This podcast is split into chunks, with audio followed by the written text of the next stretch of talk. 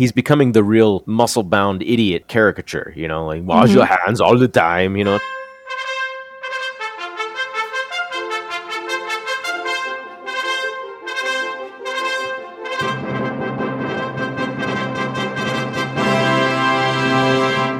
Today is Sunday, September 12th, 2021, time for episode 154 of the Barnhart Podcast. And it is episode 154, take three.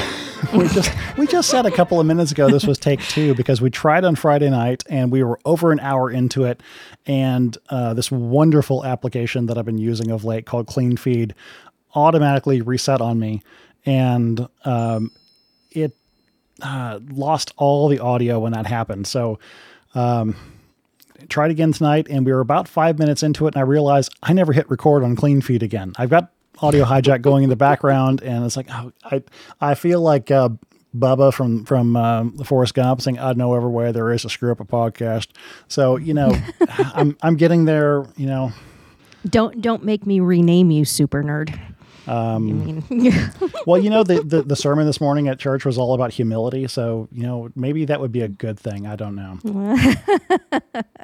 no, no, you're you're all good. You're all good. I I am confident that take three is is gonna be the one. So Yep. yeah. Yep. It, but it's, it's going to be. Bombshell. Yep. And this is part of this is part of why things are a little bit different on, on my end. And I'll talk about this when we get to the end of the show, assuming nothing goes horribly wrong. But uh, we have uh, several people on board. We also have the ability now to play audio clips. Um, as you can hear, Anne and I are on the show. We also have a nurse from east of the nurse anesthetist from east of the Mississippi River. Nurse Claire is with us tonight. How are you doing, Nurse Claire? Hi there. Yay. And Welcome back. And as we had on Friday night, uh, Dr. Beep is joining us from someplace. I don't know if he's east or west of the Mississippi. He's south of the Mississippi, so he's he's somewhere South in the of United the States. Mississippi. That's a good one. Uh, I am west of the Mississippi. He is he, uh, he's he's north of the international date line, and and also and also joining us is Vanessa. She hasn't joined us for a while, and uh, we're going to be talking some political stuff here. So it's good to have uh, nurse uh, not nurse uh, Vanessa on on the podcast as well. Thank you for having me. Thank you for being here. And as I mentioned uh, on the take two a couple of minutes ago, um, yesterday was the 20th anniversary of the terrorist attacks of 9 11. Um, I was joking, actually, seriously, I was thinking about uh, stopping by an Islamic center or mosque and, and pouring out a 40 on their driveway just to, um, you know, make, make a point that I find interesting. But honestly, I don't think anybody would have been around. But anyway, Yeah. yeah, 20 years. I don't know that we've won much, but a lot of blood, a lot of treasure, a lot of time has been spent, and um, yeah, we we talked about Afghanistan last time, and it's it's not pretty at all. But what's even less pretty was the announcement on Thursday that um, our sundowner in chief made, essentially declaring war on everybody who said, "I'm not going to take this thing that's being called a vaccine that really isn't." And we've got a whole bunch of notes that we're going to try to go through now the third time. And I've got recordings going everywhere, so it's got to work this time. Let's start with um, just setting the stage a little bit. Um, we've talked in the past about the staffing situation in hospitals, and uh, Biden said this about what he calls the truth of what's going on with hospitals right now, all because of the unvaxxed. The unvaccinated overcrowd our hospitals, are overrunning emergency rooms and intensive care units, leaving no room for someone with a heart attack or pancreatitis or cancer. Setting aside the question of whether there is such a thing as pancreatitis or whatever it was he said. Pa- pancreatitis. What did he say? Pancreatitis? Um, for him, that- Pancreatitis does exist. Pancreatitis? I'm not sure. Pancreatitis. I think, yeah, I think yeah. what he said was pancreatitis. That's what it sounded like. Pancreatitis. I don't know. That's pretty good for him, actually. So I'm, I mean, I'm, I'm so proud of, of him. Well, that was only four minutes into his talk. That's shouldn't be surprised that the the Adderall hadn't worn off yet. But as for his assertion that the hospitals are actually being overrun by the unvaccinated, and that's why people can't get into the emergency rooms, Nurse Claire, I know you've got a lot to say about this. You've got notes, as Anne usually says. Go, girl. Okay, so um, we can break this down a couple ways. We can talk about the staff exodus, um, and we can talk about actual patient census. So, looking nationally, the I believe it's the hhs.gov website will give you a breakdown of the number of inpatient beds in the entire United States, the number that are occupied, and the number that are occupied by patients with COVID 19. Um, the national average is about 12%, maybe 13%. Um, there's different pockets of the US that are having um, more COVID patients than others. Um, and I, I do want to remind everybody it's not necessary for you to have to be hospitalized if you have COVID. This is a treatable illness. Um, People are are being made sick on purpose because they're being denied effective treatment. But anyway, I digress. Um, Yep. people, twelve percent is not going to over overrun the hospital. The reason why patients are waiting, ER wait times are phenomenal right now. Well, it's Um, all patient- the ivermectin. It's all the ivermectin poisonings, right? I mean, the, the the gunshot no, victims in rural Oklahoma are are being left untreated because of the ivermectin poisonings. I mean, the lies. Talk about I, I don't know, palling it high and deep. I, I I don't even know what to say about the overt, um, just lies, unadulterated lies that are are being peddled by the mainstream media. But um, the reason why people are stacked up in the ER waiting for a, an inpatient bed for 22 hours is because there's no nurses. Where I work, we can't get patients out of the operating room to the recovery room. Not because there's the beds are full, but because there's no nurses. Our recovery room is half empty, but there's no nurses. So we're sitting in the OR recovering patients in the operating room. Now, Um, why why aren't there any nurses at this point? Is it because a bunch of them have walked already, or is it because a bunch of them have just said, "I'm done. I'm retiring. I'm I'm quitting." So last year during the lockdown, during the first wave of COVID, that you know we had to flatten the curve. Um, we flattened the curve by furloughing staff. Yeah. So a lot of those nurses just never came back. There was also a fair number of them that were eligible for early retirement and were offered early retirement in order to sort of thin the staffing because we didn't need them, and they left permanently. Um, and there's also a fair few that just decided they don't want to do this anymore. When you can go to McDonald's and make $22 an hour, people in the hospital, scrub techs, um, housekeeping staff, those people are leaving because they're leaving for more money, better hours, less stress.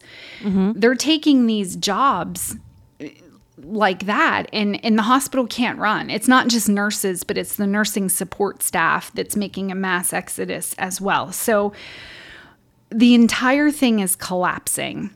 And I believe that that's purpose. I, I think that's on purpose. Um, I think personally, this is just my opinion, but I think that we're living out um, the Cloward Piven strategy. I, I think that's being applied to healthcare.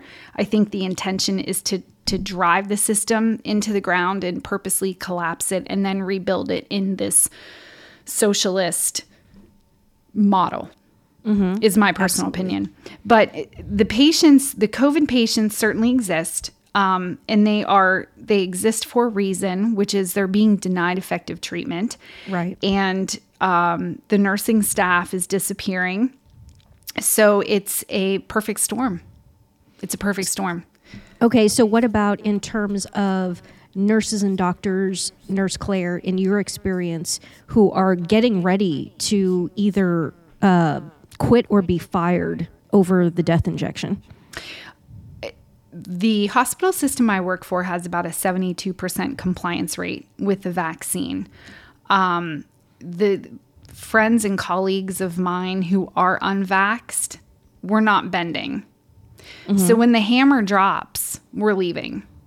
Um, there will be another exodus of nursing staff and another exodus of medical staff and providers because the people who want to be vaccinated have already been vaccinated. The people that are open to the idea of being vaccinated have already been vaccinated. Those of us that remain are adamant and we're digging our heels in and we're not going to take this. So, um, my advice to the listeners if you need anything elective done right now, do it. Like, do it yesterday. Teeth, eyeballs, any ortho stuff, whatever you need done because the collapse is imminent and it's coming. And, and, Bi- Biden just lit a fire under it with his Yeah. mandate.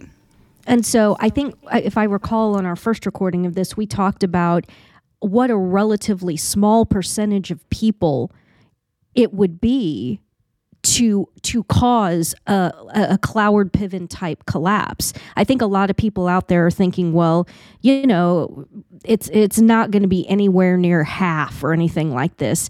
But I believe we talked the Oh, other no. night about how few it would take Right. to to to collapse the system. Yeah. Do you want to speak to that?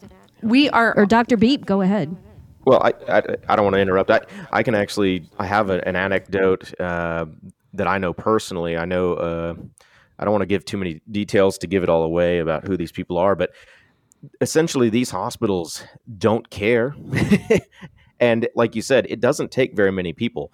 Sometimes within these departments, you know, say that you're the regional burn center for an entire region. Your hospital is the burn trauma ICU of a region that that means like there's no other place for these people to go if they Mhm. Need your services.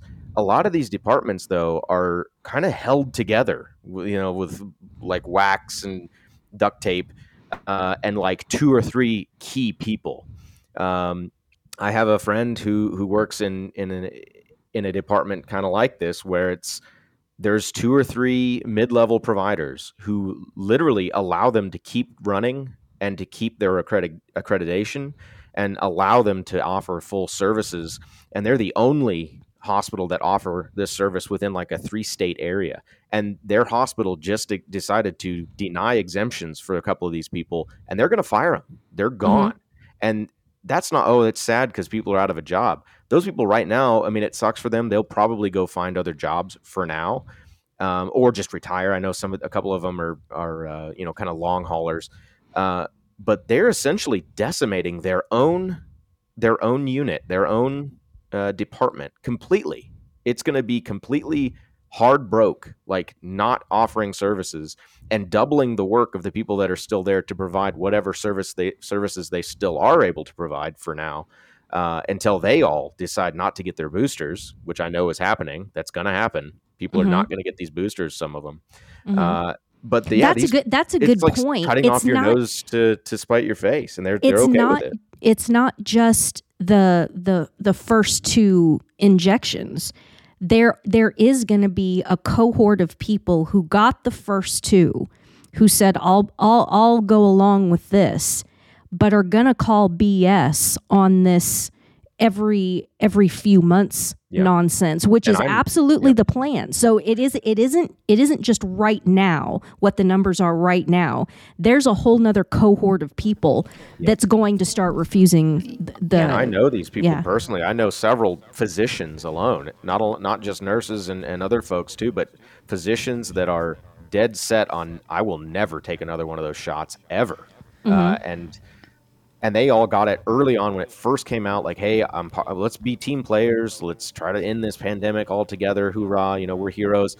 And and now they've come to realize it was all a lie, and we're not going to do it again. yep If I could just also chime in, um, Toyota pioneered this just in time staffing model years back. And probably around the time of the Obama care push, um, healthcare providers started adopting the same model. And we saw staffing cuts um, around probably 2009, 2010. So we are chronically understaffed or or running like a, a, a bare minimum of staff in the first place. And it's only going to take an 8 to 10% walkout among the nursing staff over this vaccine mandate to totally decimate the system.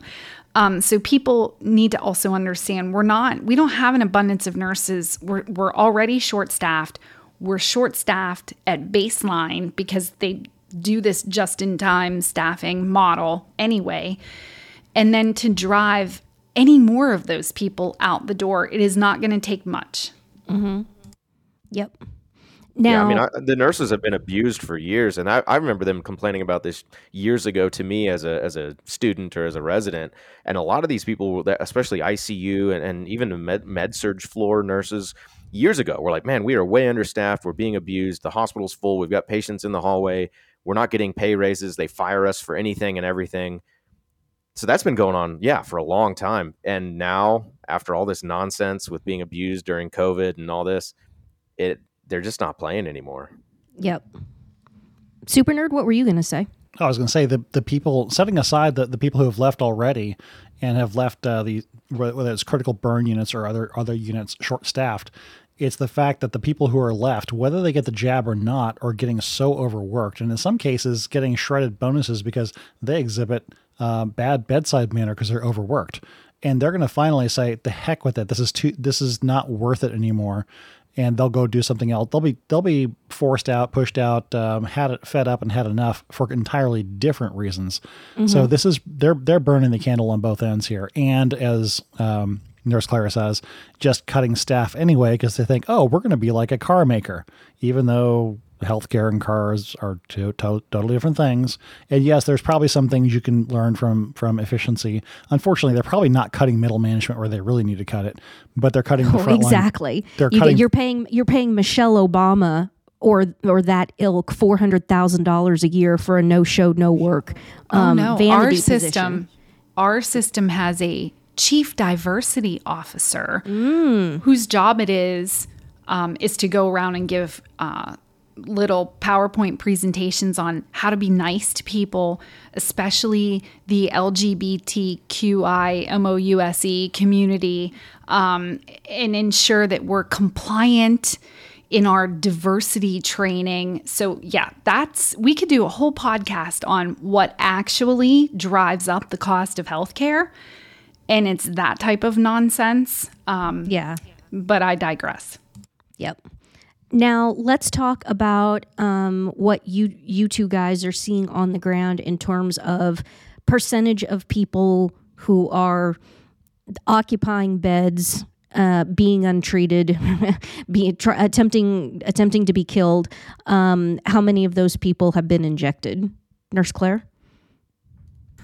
Um, I would say it's around 50 50. Um, this is definitely not an, a pandemic of the unvaccinated, whatever. I don't know where that sound clip is of our illustrious president, but eh, the unvaccinated are not the only people getting sick. There are some for sure, but the vaccinated are definitely in the hospital, definitely on ventilators, and definitely dying.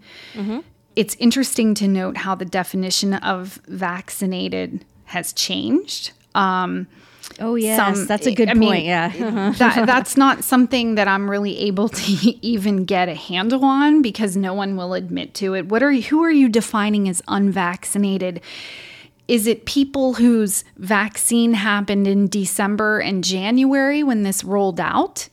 And they're now considered, you know, eight months post vax. And so they're no longer, are you considering them unvaccinated? They haven't had a third booster? Are you counting people who only had one vaccine, one dose? Are you counting people who are less than 14 days post um, second jab? No one will. No one's willing to answer this. They just want to peddle these numbers. It's the unvaccinated. The unvaccinated. Well, what is the unvaccinated? Well, if they define it, then that makes it all the more difficult to keep perpetually moving the goalposts on everyone, which is which is ultimately what it's all about. Right. It's yeah, it's like anti-pope Bergoglio. Don't define anything so that you can keep changing everything and and uh, take away that clarity. Obviously, um, Dr. Beep, what are you seeing? So, uh, fortunately for me, I graduated and I'm no longer in the hospital, and I'm working on a uh, sort of an alternative career path outside of the hospital, uh, looking at something that's kind of like a cash only practice because uh, Medicare, Medicaid, insurance, they're not going to be paying anybody uh, in the very near future if they're not vaccinated. So, I'm, I'm looking down the road trying to prepare for that.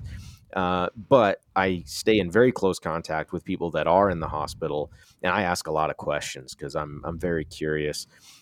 The hospital is is busy, but the hospital is, always busy. It's often been busy in the past, and like we talked about earlier, uh, it's all relative. You know, if you have ten nurses on a floor when you should have fifteen or twenty, you're going to be pretty busy. But mm-hmm. I've I've I've heard people talk about oh almost everyone is is unvaccinated. But I talk to these folks that are on the ground taking care of patients, doing the the history and physical when they when they come in. So they actually ask the questions and they actually know. Um, they you know I talk to I've talked to people that say oh it's about 50 50 60 40 you know it's it's not a pandemic, quote unquote, which not it isn't even a pandemic anymore. It's now endemic right. everywhere in the world, uh, but it's not a, a, an illness of the unvaccinated. These vaccines are garbage, and mm-hmm. and it's becoming more and more obvious. But they're still clinging to the to the old lies. But yeah, no, it from what I have heard and what I have seen previously, um, that's all. It's all nonsense. Yep. Yep. All right, super nerd. Well, actually, actually, I think at this point, this is where we pivot into Nurse Claire and refreshing us on going going back 10 years to when we were all still watching Glenn Beck when he hadn't gone completely cuckoo pants and he you know the Glenn Beck show about 10 years ago when he was on Fox News that was kind of must see TV for a while he and he was the one who exposed the Cloward Piven strategy. Now, Nurse Claire, I know you have an entire you have a presentation on the Cloward Piven oh, strategy. Oh goodness! Well, I mean, this is information for the taking. All you have to do is Google search this. But Cloward and Piven, Cloward Piven, that's two different people. Richard Cloward and Frances Fox Piven, they were sociology professors at Columbia University in the 1960s. So they were Marxists, obviously. Yeah, obviously, yeah. like, but what they they devised this scheme um, in order to collapse the welfare system. They decided that people who were eligible for welfare were not receiving adequate benefits.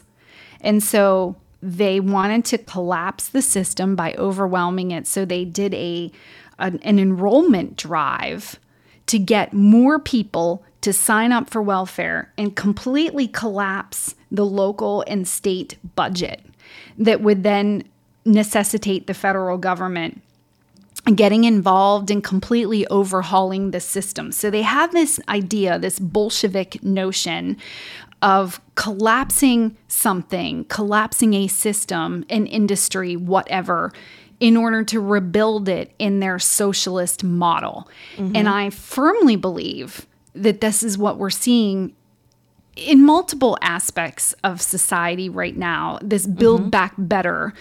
Um, I'm sure the listenership has heard of that, but I think that this strategy is being applied in order to collapse and destroy certain aspects of our economy so that it can be built back in a, a Marxist, socialist, communist, whatever model.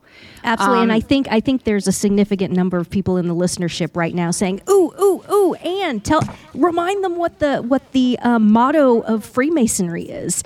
Oh, and yes. it's it's ab chaos ordine, from chaos order. That was uh, the motto of Vatican II, wasn't it? Ah! oh, sorry, that's the second half. only at the private parties, dear. Only at the private parties. So yeah. uh, yeah. I think this also necessitates pointing out to people we can see what's happening. We can see that this is all by design. Mm-hmm. Beware of the person who arrives on the scene with all the answers yep. and all the solutions. The chaos is going to escalate, it's going to get worse.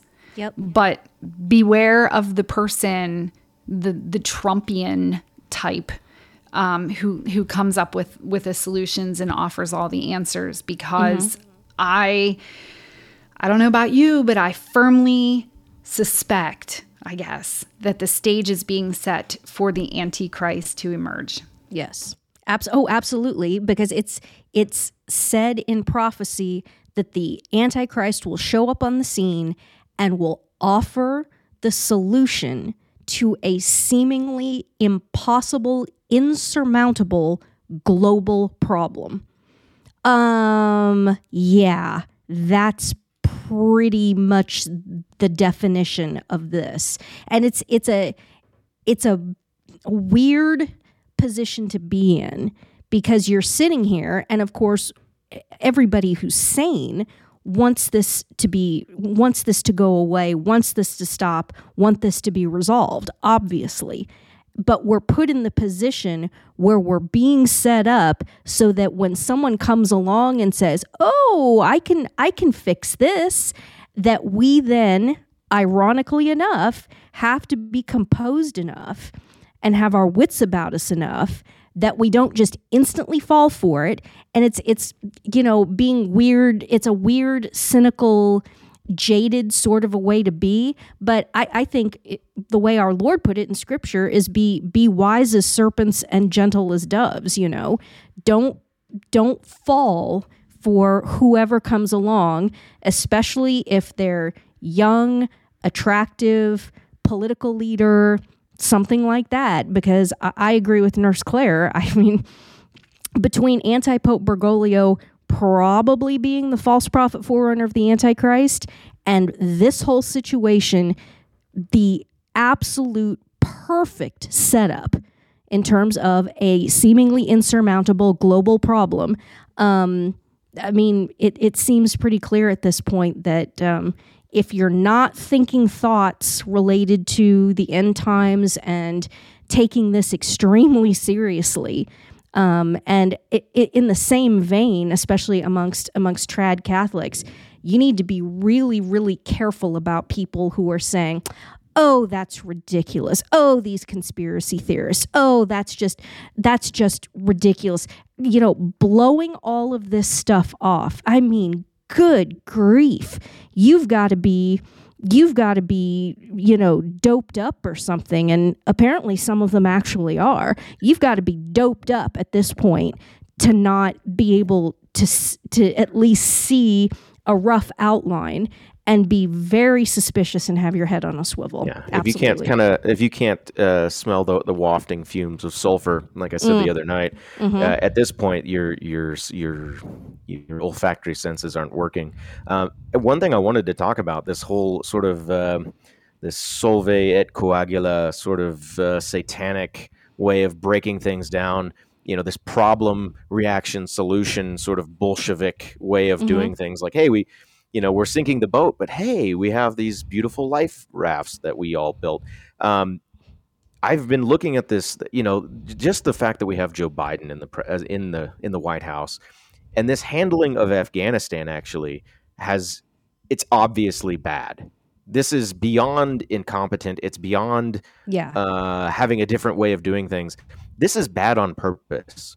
Yeah. um, and look at at francis Bergoglio, Ber- Bergoglio, he, I can't even say his name. I think He- you said it perfectly. I think that's exactly how you're supposed to say it. I know that's how Biden probably says it, but yeah. they are they are intentionally bad. They are they're unbearably bad. And Mhm. so I think that it that is part of that whole scheme as well. Uh, you know, by the time Biden has been in for a year, the the American people will be they'll vote for anybody Yep. let alone a good looking, smooth talking dude who comes on the scene with the answers. Yep. And it's going to be the same with the, I think, with the Pope. I think that there's going to be, we got, I, I, maybe not, but we have to be on on guard because after these bozos, these obviously terrible bozos get done, we're going to be ready to support anybody who can string a sentence together. Well, I mean, this is what happened in Germany. Hitler Hitler rose to power pretty much solely because of the Treaty of Versailles and just the organized malicious destruction of the German economy and the chaos that came out of that. Um, I I don't think that that he would have gotten a second look if it weren't for the fact that people were so profoundly desperate. I, we've talked about this on on financial episodes of the Barnhart podcast, where people don't realize during my fa- my favorite um, Weimar Germany inflation story um, is that a guy you got paid, money was so worthless that you had to like haul your money around in a wheelbarrow. Okay, so you get paid, you immediately put your money in your wheelbarrow and go to the market and buy as much and spend all of it on food immediately as fast as you can because it's losing it's losing value that quickly. Um, inflation is measured by the hour, not by the year, literally. And so a guy fills up his wheelbarrow, runs to the market. He's he leaves his his wheelbarrow sitting in front of a store. He goes into a store and says, "I'm buying this, this, this, and this." He comes back out. Someone has has knocked over the wheelbarrow, dumped all of the money out on the street, left the money there, and took the wheelbarrow. That that and that's a true story. That is what was going on in Weimar Germany, and that's why Hitler happened.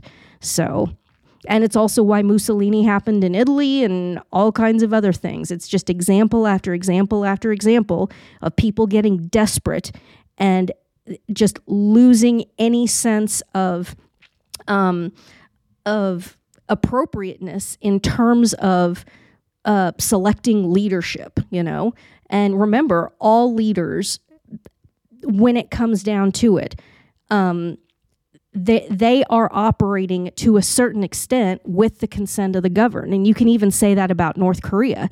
And that's why when you look at just war theory, um, ultimately people are responsible for their for their government on a on a very deep level. And so when you get into just war theory, you can be saying, well, yeah, if the, if these people don't rise up and overthrow this, then they've got it coming collectively. And I think Americans really, really, really need to stop and think about that because, you know, 600 million long guns, God only knows how many rounds of ammunition, and ain't nobody doing nothing about any of this. And there's no, there is absolutely no indication whatsoever that anyone is going to do anything about any of this. So, Nurse Claire, you you could you could give you have a rant about the the impotence of the so-called Second Amendment crowd. Oh, jeez, yeah. You really want me to get started on that? I mean, I pulled into a Walmart one day and parked between two giant pickup trucks with their big wheels and their NRA bumper stickers and all their camo, this, that, and whatever. I went into this super Walmart and was the only person in there without a mask. Mm-hmm. So I thought, are you guys just LARPers? Yes. Like, do you just go to the range on Saturday mornings and throw a bunch of money down range and so you can walk around and feel like a man? But when it comes to actually doing something, you're just I don't know. That is that is exactly on correct. your truck. Yes, I was exactly the only. correct. I, yeah. Like, I'm a mom. I, I'm a middle-aged mother of children, and I'm not putting a mask on to walk into Walmart. And these guys in there with their their Trump hats on and their camo shirts and their NRA stickers, they're all masked up. Yep. Come on, guys. Really, come on, man. Gay. Gay. Sorry, sorry, sorry. Sometimes, sometimes I revert to a very immature person. Uh, That that reminds me, Nurse Claire, that talk talking about the people who are you know larping and you why are they all masked up? The the weirdest example of this I saw was at um, probably I think it was a Sam's Club locally, and somebody wearing a Trump mask. This was before the election. And I said, "Why are you wearing that?" And they said, "To show off, you know, my stance." And I said, I was pointing to my face without a mask, and I said, "This is my Trump mask. Uh-huh. You should be doing the same thing." Exactly. Uh-huh. Yep. Well said. And I will remind everyone, as we talked about the last time I was on, in this era where faces are taboo and you are being told to cover your face, our Lord is asking you to honor his holy face as the antidote to all of this nonsense. Yep, it's an attack. Mass covering people's faces is an attack against the incarnation of our Lord itself. That's Satan's like ultimate. Um, that's his agenda in the whole cover your face thing. Whether it's whether it's in the context of Musloids or whether it's in the context of this, and it's fascinating. I mean, with every passing day, the matrix by which you can compare Islam to this, and they're clearly just taking the Islamic model and then, you know, mapping everything onto this between face coverings, um, dhimmitude. You know, the unvaxxed are dhimmis now. Um, and they and the unvaxxed have to pay a tax. Um, the unvaxxed have no rights. The unvaxxed are second class citizens who do not have access to services, et cetera, et cetera, et cetera. Um, the whole thing between Islam and this maps exactly, and I've been saying this now for over a decade, that Marxism and Islam go hand in hand and they're each using each other the way that early on Hitler and Stalin were using each other. They they were in a false alliance with each other, both of them having exactly the same plan that when the time was right that they would they were each both planning to to break the treaty and then attack the other one. They both had exactly the same mindset. And it's the same thing with Islam and Marxism. They think that they're using each other, but both are planning to turn on each other and take over everything when the time is ripe. So, yeah. You, you mentioned uh, vaxxed versus unvaxxed in the same sense of the Islamic society of the Islamists and the dhimmis. How about just in all the conversation going on right now about vaxxed and unvaxxed, change unvaxxed to Jews Yep. in 1930 Germany and see how that rings around. Oh, absolutely. You can you can pull up. In fact, I've been trying to find, and I think it was I think they were Leni Riefenstahl propaganda films. Um, but they're they're harder and harder to find. I think YouTube is is scrubbing them. Um, where they they had the World War II propaganda films where they were going after the Jews. Everything is the fault of the Jews. Um, the economic problems are the fault of the Jews. They literally used imagery of like a huge pile of rats teaming on each other, saying that Jews were unclean and calling them vermin. You can go through, if you were to go through, for example, Biden's um, Thursday declaration of war, um, go through the whole thing and just change unvaccinated for Jews. And it sounds exactly, precisely like the rhetoric that was going on in Germany in the early to, well, throughout the 1930s. It was going on throughout the 1930s, setting it up, setting the whole thing up, the, the seething, contemptuous hatred.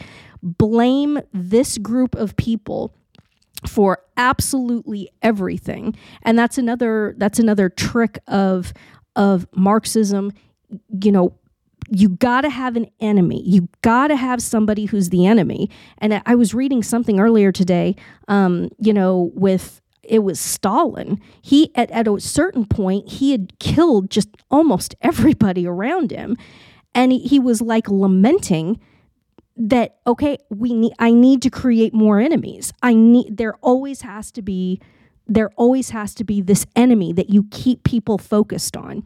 And so that's exactly what's playing out right now. I mean it's all it's all prophesied and none of us should be surprised. Now i want to bring um, vanessa in here because as everyone remembers vanessa is ethnically Jewish and a convert. So what what is your sense as you look at this? Do you has anything has have any bells gone off in your head? Um, I mean, you know, unfortunately, the uh, the Holocaust was so traumatic to my grandmother who survived it that there wasn't really talk in the house about it. So I can't really her personal stories to what I'm seeing today. But obviously, we've seen what's going on in social media, people sharing different um, materials from the time, and you're like, whoa, um, that's extremely similar. But yeah, it's that same kind of scapegoating feel, um, the same, um, you know, something that you can't change, right? So you can't change your ethnicity like that. But also, this is a moral choice for many of us that we can't change. We can't betray our Lord. So, yeah, it's that, that kind of feeling of being scapegoated for something that you know you shouldn't be scapegoated for but um, yeah very disturbing very disturbing. but what's weird is that with this and so many people you see so many anecdotes and i my email box is just filled with these emails from people saying this this is my own family. My my own family has told me that i'm out. I'm no longer welcome. They don't want me around. Um, people being given ultimatums. E- either you do this or you're never coming to any holiday celebration. You're never going to be around our parents again. It's it's you know with the jews it was like this okay you've got this ethnic group and you've isolated it there. This is some next level satanic stuff man because it's it's inside the house. It's inside people's own families that that this is that this is happening.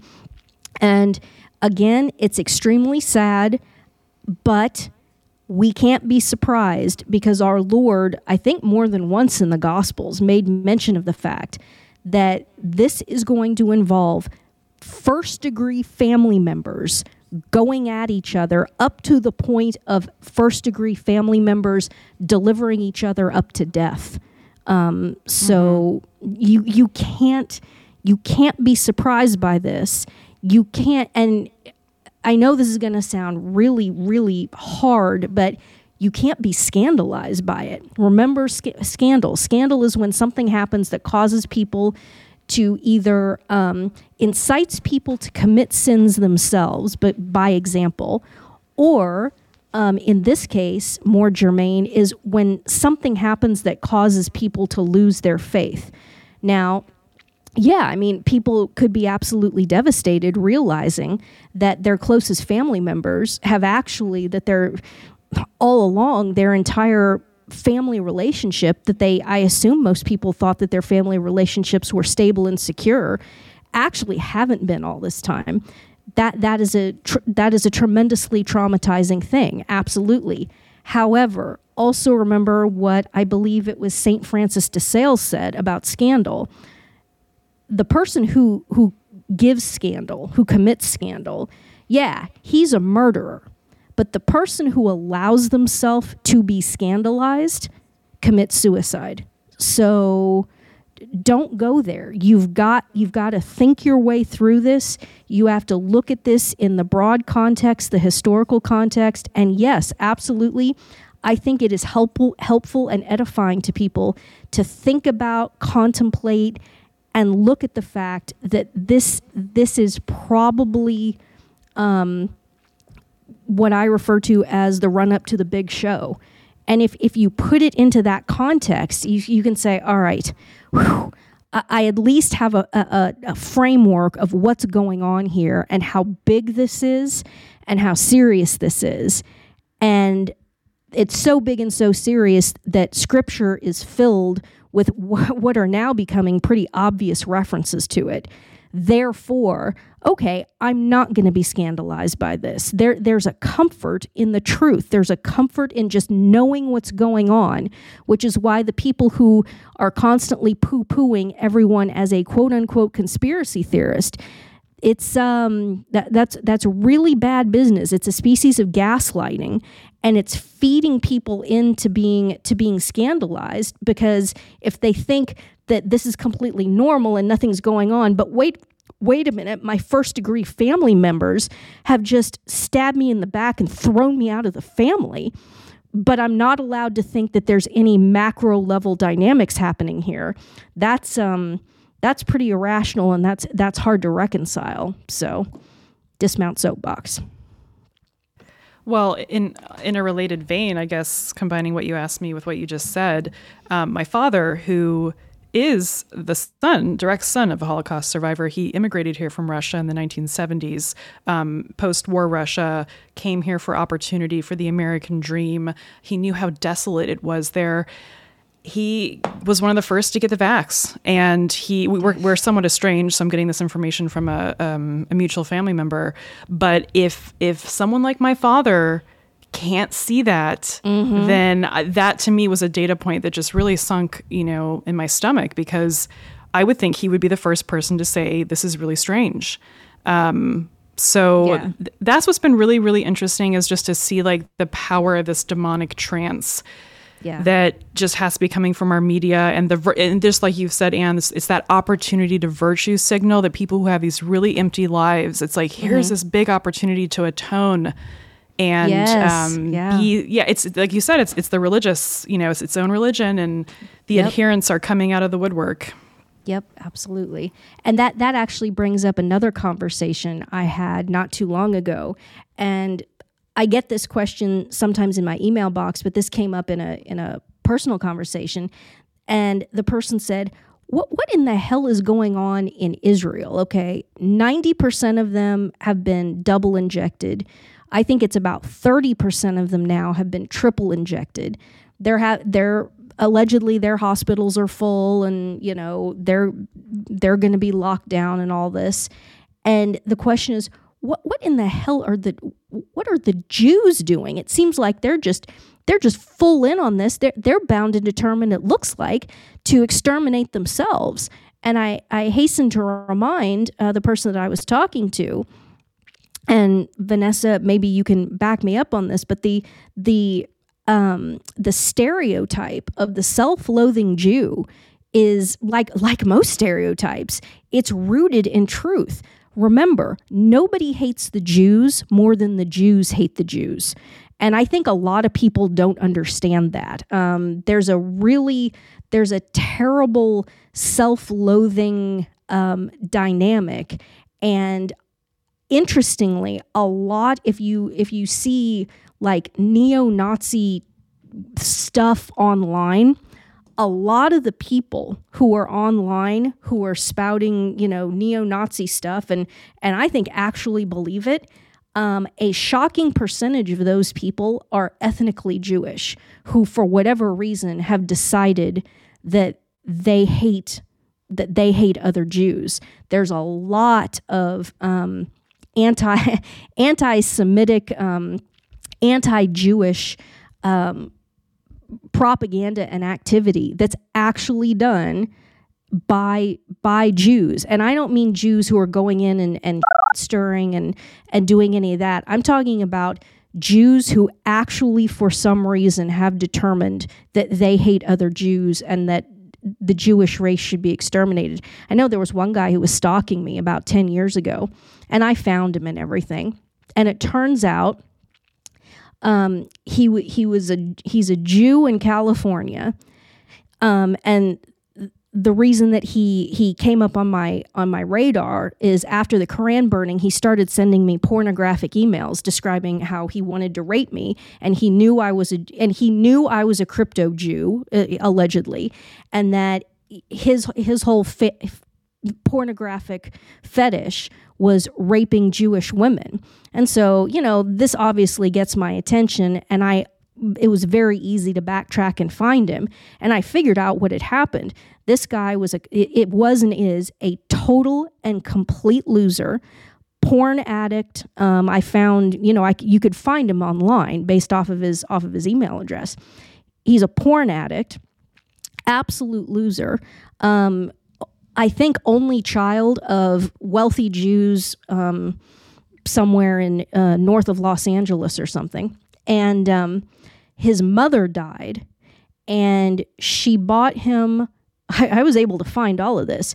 She bought him a very small house but left the rest of her estate to she gave a donation to a children's orchestra she gave all these donations to all these you know philanthropic things and of course she gave money to her to her um, synagogue or whatever and so this guy had determined that um, the Jews were the enemy because they stole his inheritance It wasn't the fact that his mother cut, basically cut him out because he was a porn addicted, absolute loser, despicable human being.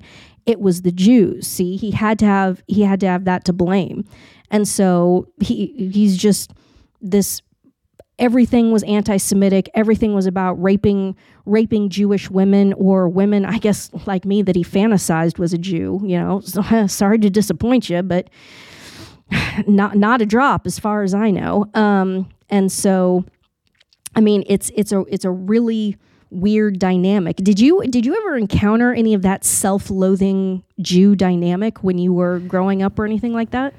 Um, yeah, so I guess I have some thoughts on this. The, the first thing I'll say though is you have to be Jewish and you're good with money. um, well, I mean, see, I can make the, the, Jew jokes right now. it's the backhanded compliment. They would say, right, "Well, yeah. she she's really smart, so she has to be a Jew." Like, well, uh, uh, what do you say to that? Uh, thank you. I I think you know. I don't know. So yeah, go ahead. I would say with with the self-loathing. So I remember one of the most shocking uh, videos I'd, I'd ever seen was this is back when 60 Minutes was legitimate they interviewed oh it was george soros himself i want to say mm. and you know soros being jewish ethnically jewish during the war helped, I believe it was launder um, art from the high society Jews who were being thrown into the camps. So when we talk about the self loathing of Jews, I think that it goes both ways. I think that sometimes there's this idea that Jews always take care of their own and they all stick together. And then there's other examples where just because they're humans like everybody else, they'll throw some of their own under the bus. So I, I, you know, I think with everyone it can go both ways. I will say something that's interesting that maybe is inside baseball in the Jewish world is there is a hierarchy. So you have the Kohanim and the Levi uh, descended Jews who mm-hmm. I, I, would say enjoy a social caste status within Jewish communities. Um, yeah. So there is that kind of rhetoric, and then they hold. I would say this is you know this is a generalization, but it, but it can be true they hold contempt for those that are not of the upper class priestly case who come from that lineage, and they hold contempt for those who are not Jewish. You know, the, the term goyim or guys comes from from goyim, non-Jew. So this is a whole nother psychological rabbit hole you could totally go down. Um, and I think with the with the self-loathing thing, what you were mentioning specifically, I think with every minority group, you know, there's the stereotypes against them. They grow up hearing that. Maybe this is in the African American community, in the Jewish community, the Asian community, whatever. And in a weird way, they internalize it and think if they can be part of the name calling, they can win themselves back favor.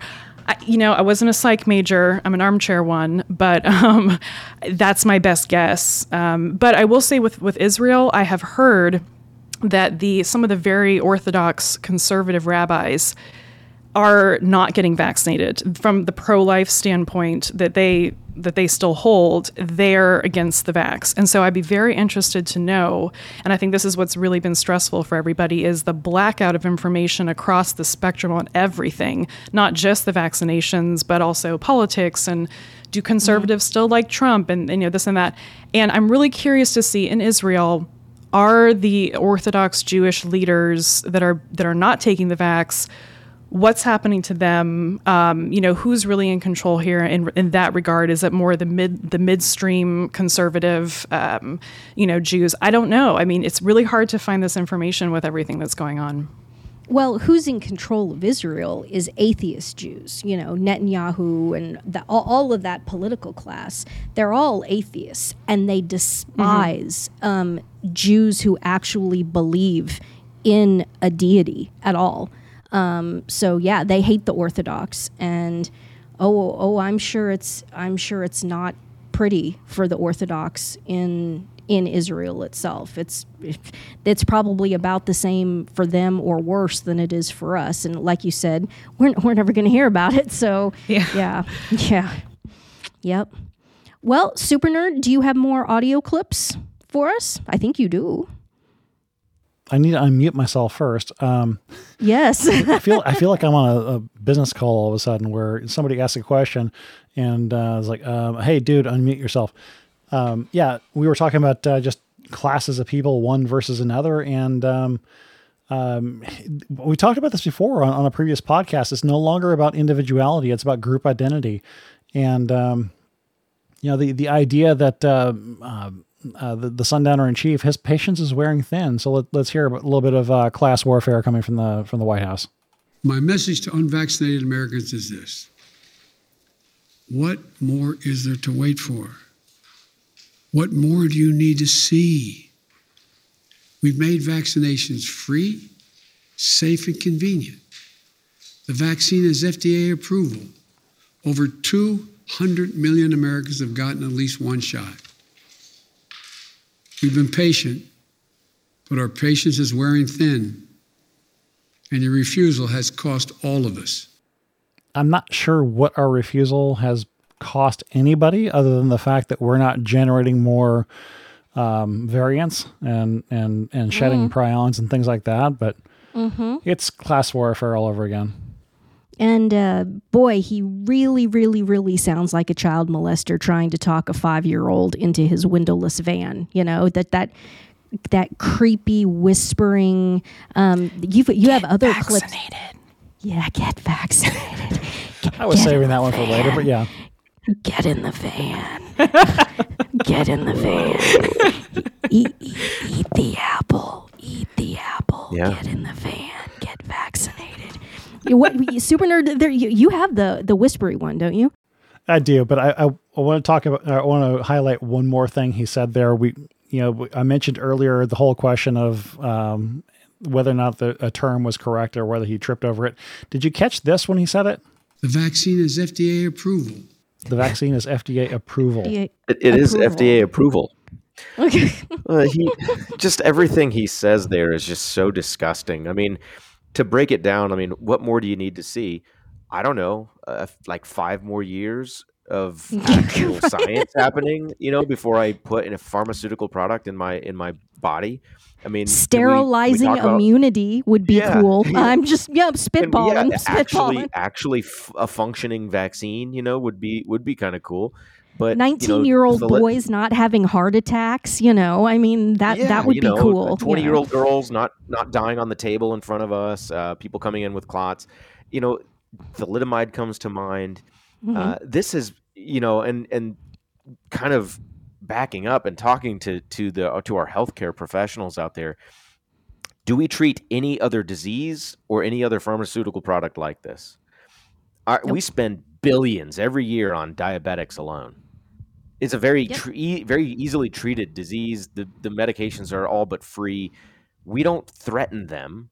We don't tell these people they're you're costing all of us. What are you waiting for? Get your blood sugar under control. Take your metformin. What's wrong with you? We don't do that. You could we, actually we respect their. You could actually lose your license for bad uh, oh. bedside manner and and for I mean, fat yeah. shaming or, or fat criticizing shaming. People. Yeah. Absolutely. Yep. You know, and it, you know, do we do we treat AIDS patients like this? No, we spend five thousand dollars a month treating them after they get AIDS because they had unprotected uh, receptive sex many with many different partners at, at, truck stops and beyond dumpsters. You know, barf, barf. Yeah, but do, do, we do we do this with any other pharmaceutical product or any other medical uh, issue ever? No. no if someone's not. diagnosed with cancer, ridiculous. if someone is diagnosed with cancer, they're given options. We don't force them to take chemotherapy. I mean, this yeah. is forced medical treatment is unethical we don't do this. But yet, here we are. Here we are. Yeah. And not just treatment. I mean, it, this is, you know, experimental. Risk, there's no, yeah, there's no, there's no risk benefit analysis allowed. There's no, I mean, in one there's case, no I know immunity. a guy that's about to lose his job because he has a medical condition. His own doctors told him, do not get the vaccine. And he is being denied an exemption for it and being fired from his job. 100, yeah. 100% man. There's just and no it, logic at all allowed. And it isn't just uh, just vis-a-vis the death injection. It's also the the militant withholding of ivermectin and the other treatments that are effective. And I mean, obviously, ivermectin is the big one, but that's the one in the news. But do, do you, does anyone ever before do, done what is being done to ivermectin? How how does this jibe with you know, thousands of years of human history and medicine being practiced, someone comes along and says, Hey, dude, I, I think this this might work over here. And everybody goes to war and says, Absolutely not. Nobody will be permitted to even try or talk about this other thing over here that is showing promising results. I mean, this is, it is totally unprecedented. It is Well, is and even if it- unadulterated lies. Yes. Yep, absolutely. And even if it wasn't showing promise, we know ivermectin has been given billions of doses have been given all over mm-hmm. the world, and it we know it's a safe medication. Obviously, mm-hmm. if you drink a gallon of it, it'll kill you probably or make you super sick, or you'll be vomiting violently. But even if it showed zero promise, it, what is the harm of allowing people? Yep. You know, there there's there's talk of pharmacists not filling it when people have gotten prescriptions. There's stories Oh, that's of doctors fact. not giving it. Yep. Yeah, there's doctors not giving it in hospitals when there's literal court orders telling them to do so. Yep. You know, what is why is it so bad? We know it's not harmful, so what is the harm? It's a ha- Ye- you know the hail mary pass, so to speak. Mhm. Why, we don't do this with any, anything else. You know, if I have a patient with knee pain, and I say, hey, you know, you, you might need to do this, this, or this, or maybe surgery down the line, and they say, hey, can I take this glucosamine and chondroitin? You know, I've read the studies that there's not great evidence, but I'm not going to tell them, oh, absolutely not. You're an idiot. I'll fire you as a patient if you take this. Exactly. I say, yeah, well, you know, maybe it'll help. Who, who knows? I don't know, but it can't it can't hurt. it's exactly. insanity. Well, th- th- I mean, the there's a news story going around. A gentleman just died um, within the past week, and he, he, this this is what makes absolutely no sense. So the doctors are saying he's he's 24 hours from death. He's going to die. Okay, if you're telling the family he is going to die, he's in the last 24 hours of his life. At that point, why in the hell wouldn't you why wouldn't you give him ivermectin what what could possibly possibly be the rationale or justification at that point for not uh, not at least trying. And uh, you know this is this is a very valid anecdote because there are people who have been in a situation where the doctors were telling the family this is the last 24 hours of dad's life here. Come in and say your goodbyes. And and in earlier days someone convinced somebody to give dad some ivermectin with a 24 hour death window being the propaganda. And dad walked out of the hospital 72 hours later. Um, the, the there it makes no sense no logical sense no moral sense none that if if you're saying somebody is going to die what what harm would it do even if it doesn't do anything what what harm would it do that's what's and the fact that people can't see that and that apparently a massive percentage of doctors can't see how irrational immoral and completely unprecedented that is that that militant withholding of these drugs is just it's stupefying Well, there's there's two things there. It's first, it's an offense against your peer group because real doctors don't uh, ad- administer ivermectin. In fact, we can go back to the a, a brief clip from uh, Biden talking about this.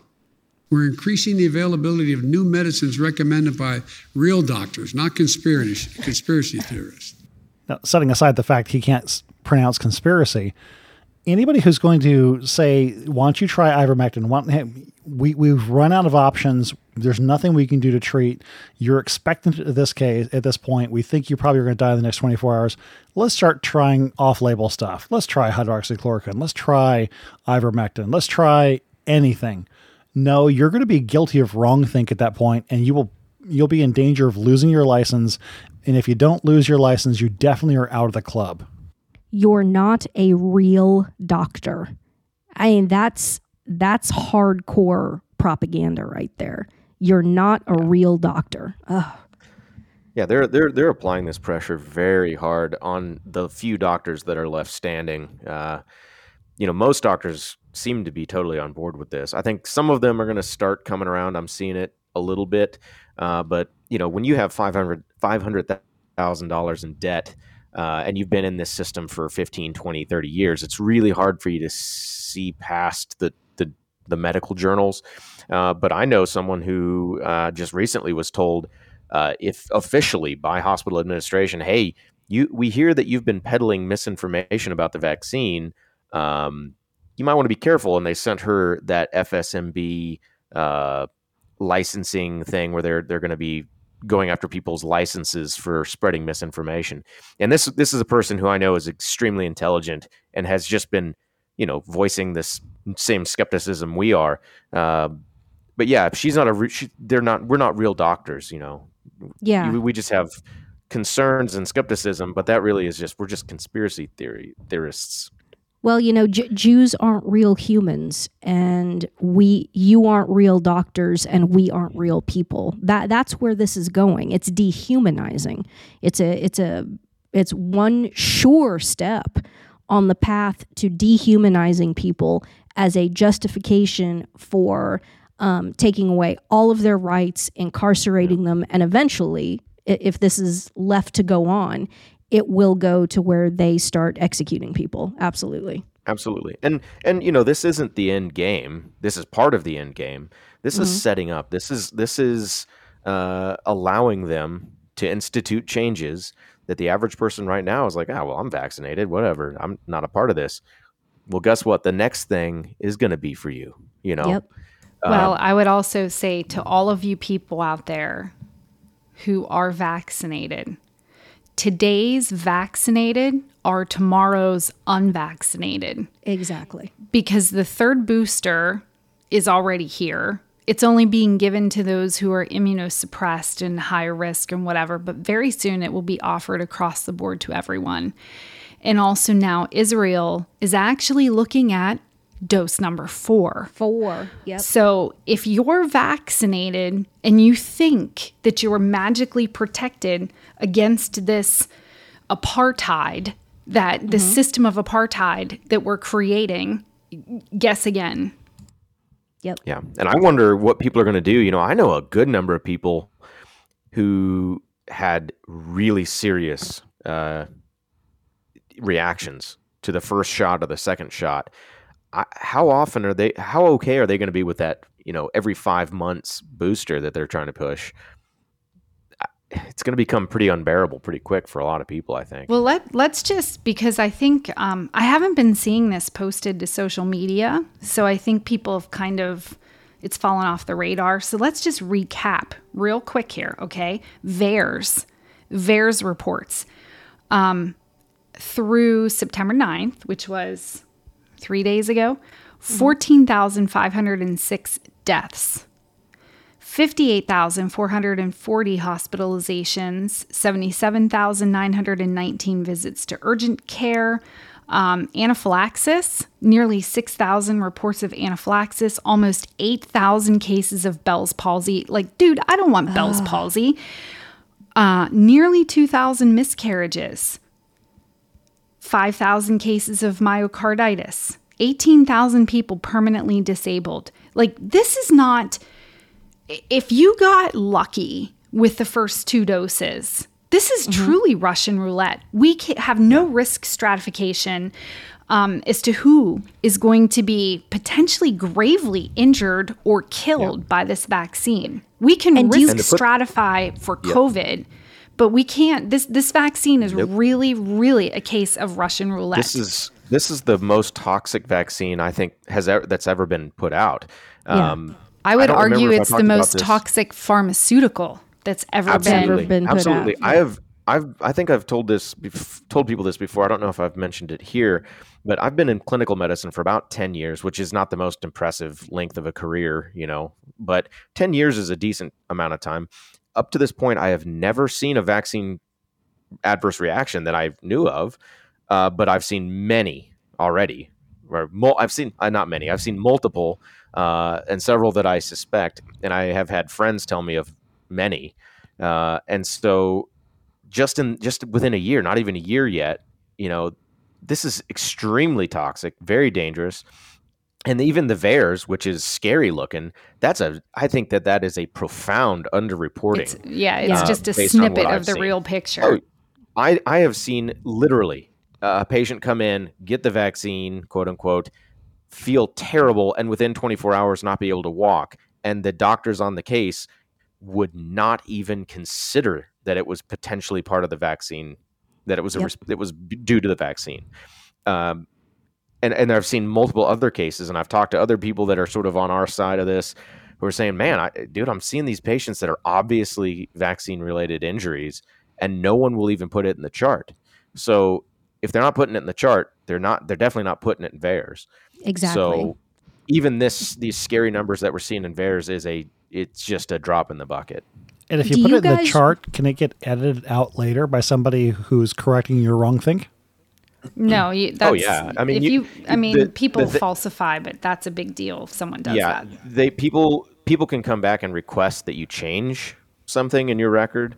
Um, but what what more what more what happens is it's just a single line in your note on day three or four of a 25 day admission, and no one else ever see, says anything about it again. And so, how likely is it to really get picked up or to end up anywhere in, in a coding situation or to be uh, put into a more permanent record somewhere else? It's just not going to happen. It just gets buried and forgotten.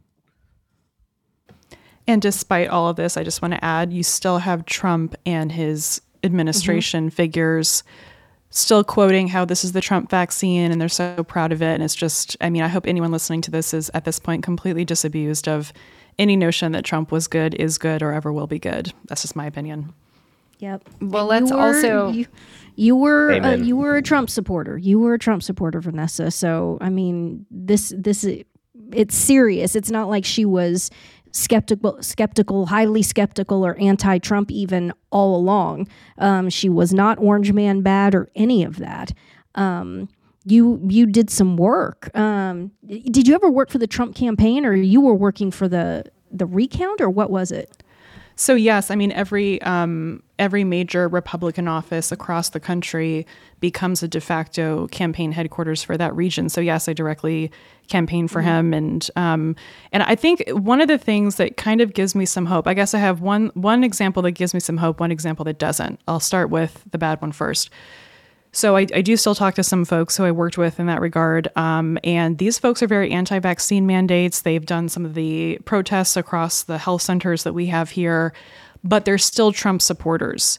So that's really been disturbing that there's like not this critical thinking amongst this group of non-Catholic, you know, non I would say non very religious or Christian groups who really support President Trump but still really want bodily autonomy and they're not putting those two pieces together. Yeah. Um, Yep. That's my first, like, oh, this is not looking good. But I guess the one thing that does make me somewhat hopeful is is I did manage a campaign uh, for a candidate that we ran as like a Trump platform candidate. This was in the first week of February after the election.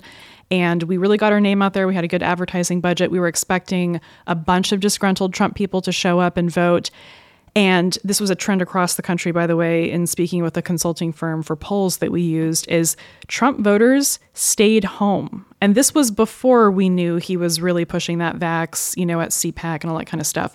So mm-hmm. I'm kind of hopeful that maybe people are kind of so apathetic. We've gone back to that classic American apathy that that I, I don't know maybe there's not going to be this rush for him in, in the future again hard to tell because this kind of data and this kind of real reporting is just not out there it's all what you can discern from the twitter mystic ball so Yeah. Oh, it's interesting. I was going to say, do you guys remember the article I posted about Moderna that was written in 2016? It's been about, I don't know, a month or so ago now. And I posted the entire article in full in case it someone tries to memory hole it. And in this article about Moderna, interviewing the psychopath um, founder and, and head of Moderna, they're talking in this article from two, 2016 about how one of the primary problems that Moderna is facing with these with because Moderna is all mRNA. I mean that's that's the name of the company. It's M O D E R N A. That it's That's what it's about. That's their entire platform. It's their entire business model. They have nothing else except these mRNA injections. And they're talking about the fact that the big problem that they're having is that the um, nano lipo, lipoparticles that you know you have to put the RNA into these nano fat capsules in order to get it into the human body, um, and that these nano lipoparticles are not only toxic, but they're toxic in a cumulative way meaning the more the more you get of those nano lipoparticles the more the more toxic and the more damage it does. And they're going in on they literally want to be forcing people to get this stuff injected not just twice a year um, there's plenty of talk now about quarterly and in the uk they've already started talking about monthly monthly um, basically forced subscription to this and they know and they've been talking about it openly that the very vector that that contains these mRNA particles is toxic and cumulatively toxic. And they're just steaming ahead on this. I mean, just one, two injections, it seems, is enough to cause people to have thrombosis and heart inflammation and um, um, et cetera, et cetera. And they're they're mashing the throttle on something that they openly were admitting a few years ago that they know is toxic and cumulatively toxic. So what a bunch of evil evil people and, and they, they wonder why we sit here and say this is not about health. This is about the opposite of health. It seems to me that it's that it's quite likely that this is in fact about killing people off, thinning the herd, eugenics, Malthusian, all of that. I mean, it, it, it seems very, very obvious to me that they want to hurt people. So. And they're going to force you to do it. That's the yeah. other thing. It's not, they're going to start squeezing us so hard. I mean, Biden's announcement of his federal mandates on Thursday afternoon um, they're going to, to really start squeezing us so hard. It's not going to be only your job. In the future, it's going to be your bank account in general, your ability to buy food. Um, health insurance. Get get ready. Yep. Get ready like super quick for health insurance companies. And oh, we, we also talked about this on the on the um, failed recording that we did the other night about how Obamacare and all that was really setting setting the groundwork for all of this. So you've got Obamacare, which allegedly says that people have to purchase a service commodity, namely health insurance, which is insane in and of itself. Um, but now, okay, so you have to have you have to buy health insurance.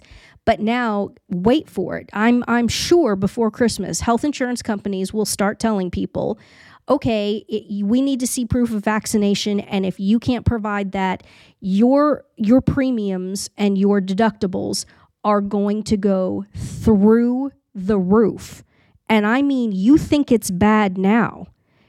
We're talking doubling easily what, what as awful as your health insurance is and as awful as your deductible situation is right now, double it. That's what they'll do if you can't provide proof of vaccination. So you've got health insurance is going to become basically impossible with the government telling you that you have to have that and everybody laid down and went along with that. Um, obviously, banking. The Nigerians have just announced that um, they're cutting off banking to people who do not have the death injection. So I think banking is probably going to come into play by Christmas.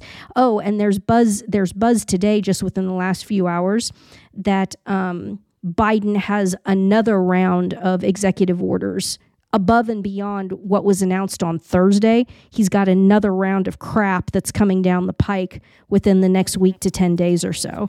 So I think I think that's what we're all anticipating. And I'm sure we can all look forward to Ginger Circleback making oblique references and hinting that uh, yes, it, it only affects you if you whether or not you're unvaccinated or not. W- with a with a big evil smirk on her face as she says it. Yep. Does she have any other kind? Yeah. well said. It's almost like Vatican II happened to strip everybody of the common sense and realization of the true nature of evil that would have come in handy today to stop the New World Order. Hmm. Hmm. hmm, An interesting thesis. Wow. it's almost like there's something terribly wrong ever since that happened. Yes, yes. I, I also think there might be something wrong with this new mask that they came out with too. Someone, someone should write an essay or eight thousand about that. You know, I'm, I, especially at this point, I think that would do a tremendous amount of good. Um, um, what else? Super nerd. Do we have any more um, audio clips that we haven't gotten to? Oh, quite a few, but I don't know how much of it um, really, really matters. I, I, let's let's do two real quick. Um, Okay. This one from the former governor of California, uh, addressing himself to people who think their freedoms mean anything. There is a virus here. It kills people. And the only way we prevent it is, is to get vaccinated, to wear masks, to do social distancing, washing your hands all the time, and not just to think about, well, my freedom is being kind of disturbed here. No, screw your freedom. Spoken like a true Austrian with megalomania uh, on the mind. Yep. Yep. He Man, married a Kennedy. He married a Kennedy. Okay. You, I you used to there's like got to that be guy. something wrong with you if you do that. All right. And everything he said is demonstrably false. The vaccine is not the way to prevent, and the mask, like what th- we've been over this, I don't know, bajillion times. There's no mm-hmm. science to any of that. It's demonstrably false. They're lying to you. You should not be sucking wind through a filthy face rag. Um, you should not be taking a vaccine that's not only responsible for the variants, but also provides pretty much zero immunity. Yep. Um, all of that. Just a profound line of crap. yep. It's, this is what happens when we when we decide who runs our country by who is popular in movies or on sports teams. Yeah. It's just so embarrassing, you know. And this It guy, is. you know, I respect this guy because he's a success in business and in bodybuilding, but I mean, he's becoming a, a total caricature, and he's a, he's he's a simpleton at this point. I'm sure he's he's out of his mind too with all the the good drugs that he can get from his doctors. You know, he's he's becoming uh he's becoming the real muscle bound idiot uh caricature you know like wash your Mm-hmm. hands all the time you know it's like dude what really are we serious are Wait, you, you, need to do that again. We need to do that again with you in isolation because that's if that if that isn't a repeatable repeat use audio clip, I don't know what it is. So okay, ready? In three, two, one. wash your hands all the time I, I can't do it. I can't do it on command for crying out loud. Dance, monkey boy, dance. I can't do it. What are you waiting for? Wait, wash your hands. What are you waiting for? I'm right here. Wash your hands. Screw your freedom. The sick irony is like he made his fortune off the freedom of America. You know, Yeah, I mean, that's yeah. a sick He- hypocrisy. That was his. That he was made his big fortune on all these years. pharmaceuticals. Oh, did he? Well, Yeah. do you think he really is He- he naturally was that strong? juice. Oh yeah. Oh yeah. Well, no, that's true. I mean, but that's not like that was all illegal. yeah. I mean, that was real horse medication. That no joke. That was like Mexican horse medication Mm-hmm. too. That was It's also telling to me that none of these people seem to be affected by any of this. Oh yeah. How yeah, many no. members of Congress have died? Zero. How many? me- Ex- how many A-listers, Hollywood A-list people have died? Zero. Zero. If this were truly what we're being told that it is, how come none of those people have been touched by it? Yep. They're on Uh, ivermectin. you know why? They're all on ivermectin. Sorry, I stole it from on you. ivermectin. Yeah. great minds. great Nancy, minds. Nancy Pelosi's flavor is a gin and tonic, ivermectin, not the pumpkin spice. I'm sure. I thought I thought it was the high high dollar ice cream. Oh yeah, with her it's the ice cream. Yeah, yeah, yeah, yeah. Ugh, well, I'm sure she makes um, gin floats or whatever. Oh, oh, that's nasty. Ugh, I don't even want to think about that. Um, I had, I yeah. had one more audio clip before we finish up with the whole COVID Biden cluster and uh, Mm-hmm. transition to uh, uh, Traditionis Custodes. And, and I, I mentioned this before the whole idea that uh, we are no longer treating people as individuals. And I grabbed this clip from a podcast, actually, a podcast about podcasting. So it has nothing to do with the topic except that they. The they they were discussing health and health issues, and the guy talking here had a health issues uh, six years ago or so, and his specific condition involves hyperactive immune response, and in, in his case, uh, he ended up having shingles, and his doctor told him in absolutely no uncertain terms, "Do not get this vaccine. You will almost certainly be be- bedridden for months." But when you, that's not going to be a defense to government bureaucrats who honestly don't care about people. And he, Yeah. he lays out in a really good way what they do care about. what my government told me yesterday was we don't care about you and your we don't care about Dave. We only care about your a number on a spreadsheet. And you're going to do what we say or we're going to make sure that we get you fired from your job. To hell with the science to hell with your life and your loved ones and you. We only care about numbers on a spreadsheet. And how many times did Biden say, what's the numbers of people who are vaccinated? What's the ratio? What's what what's the count of things here, there, and, and, and everywhere else? It's all numbers in a spreadsheet. Sure. Oh, absolutely. It's it's dehumanizing. It's 100% dehumanizing because they're all narcissists. And going back to, you know, the the 3-hour long presentation that I did on diabolical narcissism. Diabolical narcissists do not view other human beings as subjects as as human beings they view other human beings as being animated meat puppets or three-dimensional cartoons there's just no there there. There's no empathy, nothing. You are an object to them. And then, of course, I mean, talking about diabolical narcissism being the overarching pathology for all species of sexual perversion, it, it all these these pieces come together and fit together because in order to engage in sexually perverted acts, you have to dehumanize the other person. The other person has to just be an object. There's no way that if you actually care and genuinely, authentically love another human being, that you can do disgusting sexually perverse acts of any stripe, even even if it's um, heterosexual oriented. Um, you can't do sick, disgusting things unless you objectify to at least a certain extent the other person. And so yeah, it's it's all a function of just this systemic um, massive percentage and especially in government of these people being diabolical narcissists, psychopaths, sociopaths, whatever, you know, additional adjective you want to put on there. Um, that's what it is. Other people aren't people at all. There's there's zero empathy in any way. So I think the guy hit the nail on the head. Absolutely. What podcast was that from? That's from my podcast called Podcasting 2.0. And, Oh, okay. and our friend Adam Curry is the co-host of that, and the Dave in question is Dave Jones, and they are the ones uh, creating and extending Podcasting 2.0, which I made an attempt to try to describe that on one of the podcasts, and I'm just not a good spokesman for it. Oh yeah. Did we ever publish that or No, we, that- we did, we did. That yeah, was, we did. Yeah. Okay. That was something where um, I'm on, on one of the podcasts. I tried to uh, describe it, and I, in the edit process, decided that was just such a rambling thing. I took the whole thing out, and then did describe it later. And what it boiled it down was almost Biden-esque. Yeah. yeah, it, it, really was, it was. It, it basically boiled down to if you're using the Apple Podcast app, use something else. And at the time, I had the the lame thing of saying when you asked why, I, said, I just simply said because it sucks.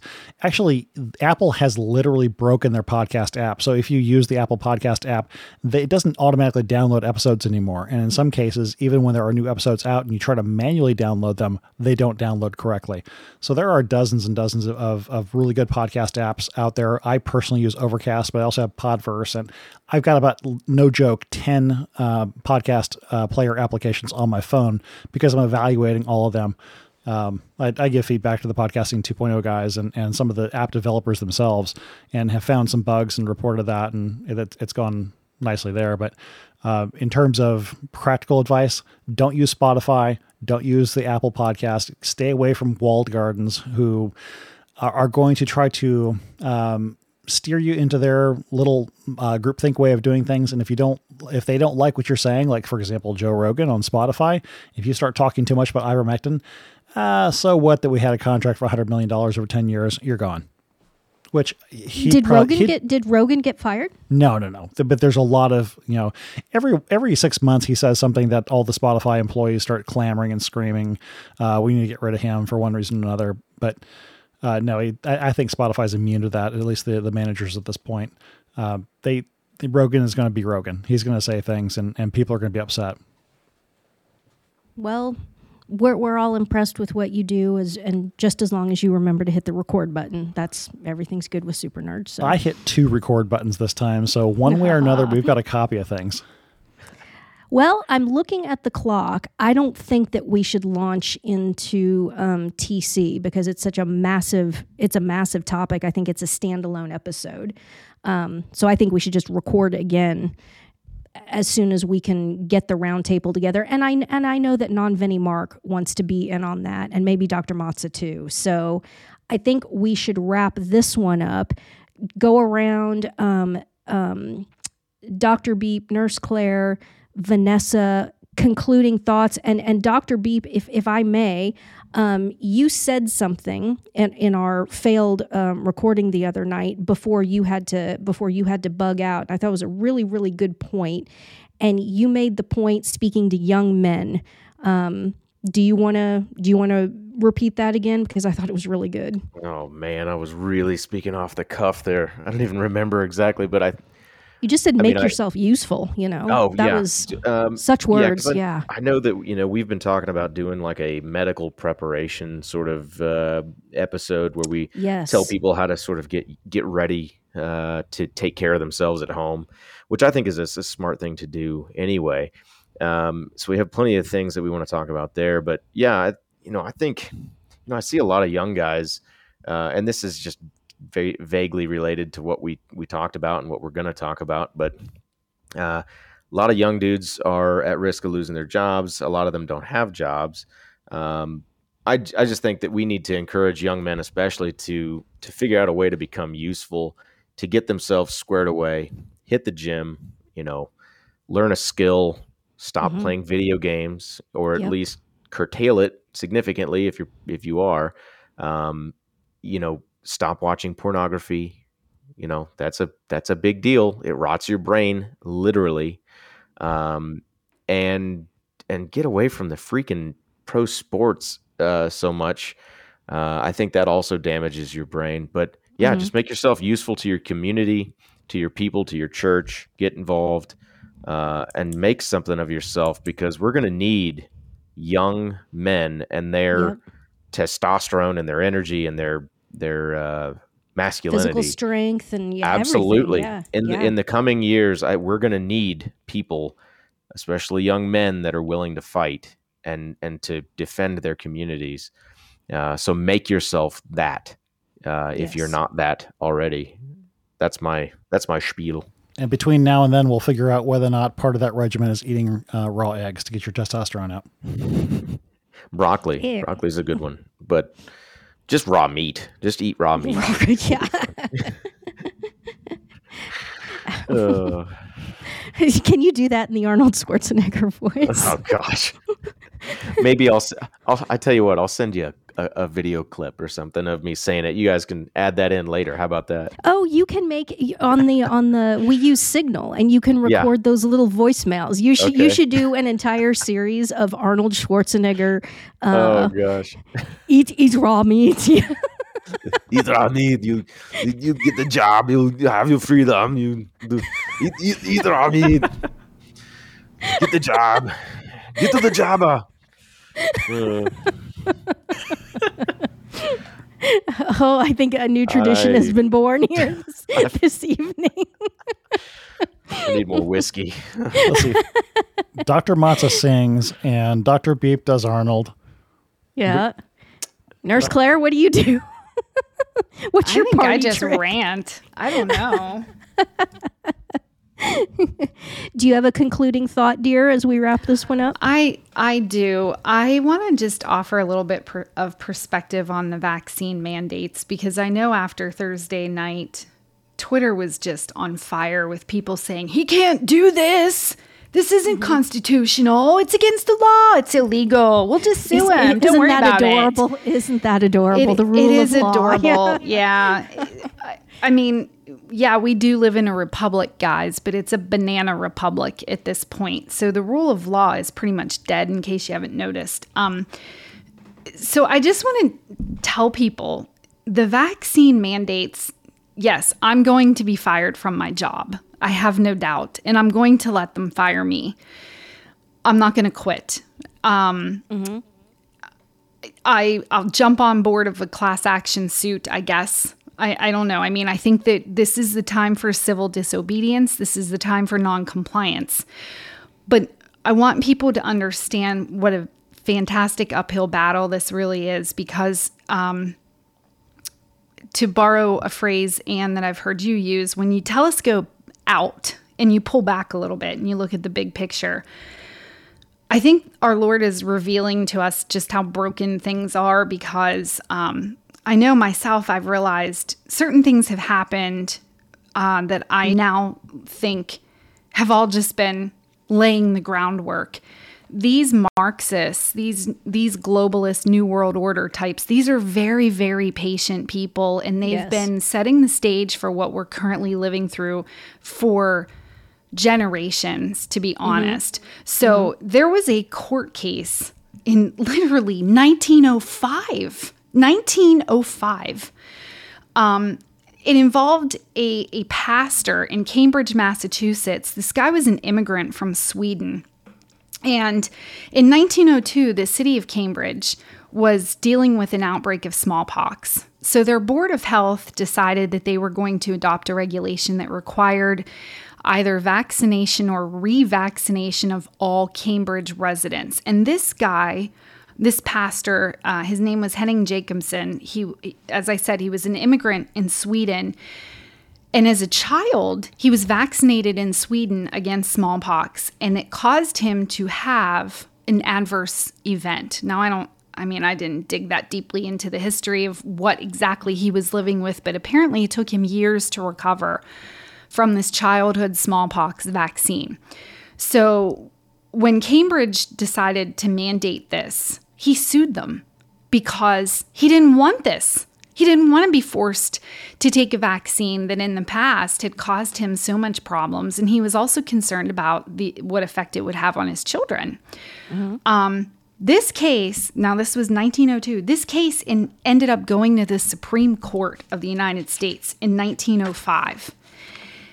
And the United States Supreme Court upheld that vaccine mandate in Cambridge, Massachusetts. And it was a majority decision. It was a 7-2 decision. And the the uh, Chief Justice, John Marshall Harlan, who delivered the decision, he said, and I'll just briefly read this, quote, in every well-ordered society charged with the duty of conserving the safety of its members, the rights of the individual in respect of his liberty may at times, under the pressure of great dangers, be subjected to such restraint to be enforced by reasonable regulations as the safety of the general public may demand. That court case, that Supreme Court decision, has been cited now in multiple cases, and most recently it's been used to uphold some of the COVID 19 mandates, um, the lockdowns, the mask mandates have all come back to this one Supreme Court decision. And so I have no doubt that it will be used to uphold the vaccine mandates. And following this Supreme Court decision, over the subsequent decades, we saw um, childhood vaccines become requirements for public schools, um, requirements for higher education, and, and they were always subject to medical or religious exemptions that people could reply could apply for. But even those over the years have been eroded. And coincidentally or maybe not coincidentally um, in the fall of 2019 just prior to covid the new york state legislature passed a bill that repealed removed completely squashed any ability for citizens of the state of New York to religiously exempt from any vaccine. And that was signed into law by Governor Cuomo. What It- a coincidence! What, what a coinky dink. I'm sure. I'm sure Yeah. it's just a Yeah. quinky dink. Um, and it, it was a blip on the news radar, you know, primarily because it was the Orthodox Jews in New York City that were really affected by this because they don't typically vaccinate their children. And so now Mm-hmm. their children are being forced vaccinated. Um, and even going back to the Affordable Care Act, as I said, when you pull back the telescope and look at the broad picture here, you see how the groundwork for what we're living in has been laid. So, part of the Affordable Care Act mandated, well, it tied in Medicare and Medicaid reimbursement to hospitals based on their employee vaccination rate for seasonal flu. And so a uh-huh. lot of hospitals were facing massive loss in revenue if they didn't force their employees to be vaccinated. So hospitals all over the United States in 2013 mandated the seasonal flu vaccine for their staff, which at that point in history had about a 50 to 60% compliance rate among those employees, and it's now nearly 99%. And a lot of hospitals were extremely totalitarian with not allowing employees to be exempted from that. And occasionally, you would see a random nurse somewhere or a nurses union that would attempt to file a lawsuit about this. It, it was never, ever repealed. Those lawsuits were never successful. Um, so, hospital staff have been dealing with a vaccine mandate for eight years, unsuccessfully, um, unsuccessful attempts at legally repealing that. And in June, there were 200 nurses in Houston that refused the COVID vaccine when it was mandated for them. They've all been fired. Their case was dismissed from court right off the bat. I mean, the horse wasn't even out of the gate, and the judge threw out the case, didn't even really hear any of the arguments. So I'm not saying that it can't be done, but I'm saying this is a, very big mountain that we have here to climb. And people who want to write these mandates off as, well, it's not constitutional. He can't do this. It'll never It's- it'll never it's a- fly. It's a clear Um, violation of Nuremberg. I mean, I mean right. yeah. No one cares. No one Yep. cares. Um, no one's cared in the past. It's already been done. The precedent has been set. Um, I'm I glad don't you brought be- up the, the flu shots because one of the things that the flu shots did that was so nefarious is that it um, it accustomed people to the idea Yep. of vaccines with no sterilizing immunity. Basically, Right. you go get the flu shot and then you get the flu anyway. The flu shot, yeah, it- it has been shown over decades to really just be a waste. It's not very effective. Um, and so, in order to sell the flu shot, we heard the mantra repeated well, you can still get the flu, but if you get the flu shot, your case of the flu won't be very severe. You won't get that sick. You'll just get a little touch of the flu. And it, to me, it's that's always been so ridiculous because then it's not a vaccine. It's not a vaccine. Exactly. It's not giving you immunity. It's not a vaccine. Um, but it conditioned people to that idea. And we're hearing the exact same argument with this vaccine. Well, you can still get COVID. You can still transmit COVID. You just won't get sick from, with COVID. You won't get that sick. Well, I don't know. I mean, people are on ventilators and they're dying. So, mm, um, Yeah. I don't want to be Debbie Downer, but I have to be realistic in telling people um, the precedent for these vaccine mandates as a condition of employment has already been set. Yep. Unfortunately. Yeah. Well said. Good point. All right, Miss Vanessa, concluding thought. Well, I guess I've been thinking about things in two quick ways. One is, um, you know, hope for the best, but prepare for the worst, which is an old, old proverb in my family. So, you know, my husband and I have been talking about streamlining, getting rid of debt. And if that means moving or whatever it is, like you said, Anne, you know, people need to be financially flexible for if these squeezes surely will include these financial issues. So I guess I just would advise people to also have those conversations and try to get ahead of the curve on some of those things, um, prepping. Um, and then spiritually, you know, I think for me, I've just been trying to do three, the full, you know, three mysteries, um, three dec or three sets of rosaries a day.